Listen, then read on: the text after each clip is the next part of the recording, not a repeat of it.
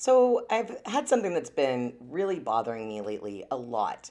And I think that there's a big problem with this particular issue. And that is that news articles and sound bites and news bites and YouTube videos on both sides of any conversation aren't putting in sources for their information. If I hear the word report or study or expert testimony or anything of this type of nature, I expect at the end of the article, or hyperlinked inside the article is also fine, but there should be a source where I can go and see where this information is coming from. Because anybody can say anything. In fact, I listen to podcasts where it's complete opinion that is being done. There's one called Pod Save America. I personally think that that Um, podcast is atrocious because they never source anything.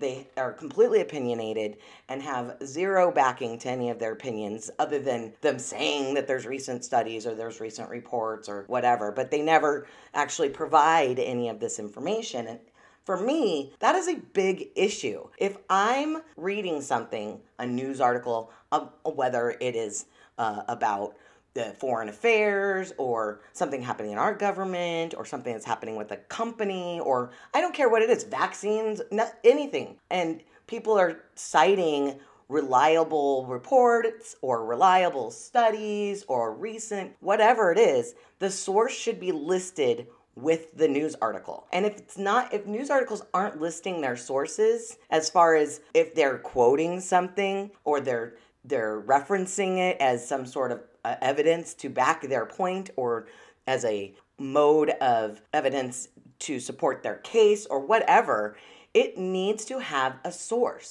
If you don't provide a source or the news article doesn't provide a source, then how can I possibly check to ensure that the information you have interpreted and are presenting to me has been interpreted in a way that I think is accurate? And that's the problem, is we're relying on sound bites and uh, cherry picking of, of, of information without being able to go back and find this information ourselves, or having to spend a ton of time. I just recently saw a video from a doctor whose name is Ryan Cole. He was talking about vitamin D and um, the effects of that on our immune system. He talked a little bit about uh, masking and vaccines, et cetera. And I thought he made some really good points. The problem is, is that he linked zero sources to where he got his information. He's just presenting everything as if it's a fact. And I can't even establish whether that's true or not.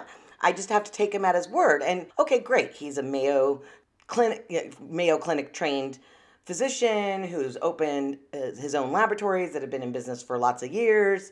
He's probably a reputable doctor. Seems like he's very astute and has read up on and very familiar with all of the information. However, he doesn't put out any sources for where his information, he just states it as if it's fact and I should believe it. And that is a problem. I don't care whether I agree with you or not. I want to see the source. And I'm imploring for you as a critical thinking uh, reader and um, absorber of information. That's not right.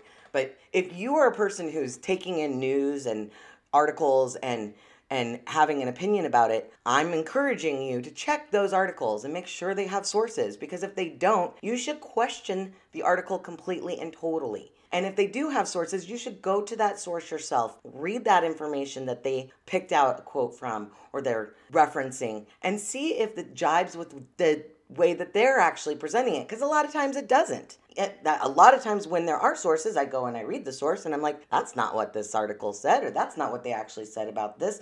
That was about this other point. And it happens all the time, because I just did a podcast of, about two weeks ago or so, a little more, where I um, made a passing reference to the fact that an article had been reprinted by another source news source and, and it hadn't credited the first one. And but that was like a passing observation that really had nothing to do with the content of my podcast. And somebody argued that point with me because they didn't like the rest of the information I had in my podcast about the particular topic. And I was thinking, it's such a red herring. It's ridiculous and it's unnecessary.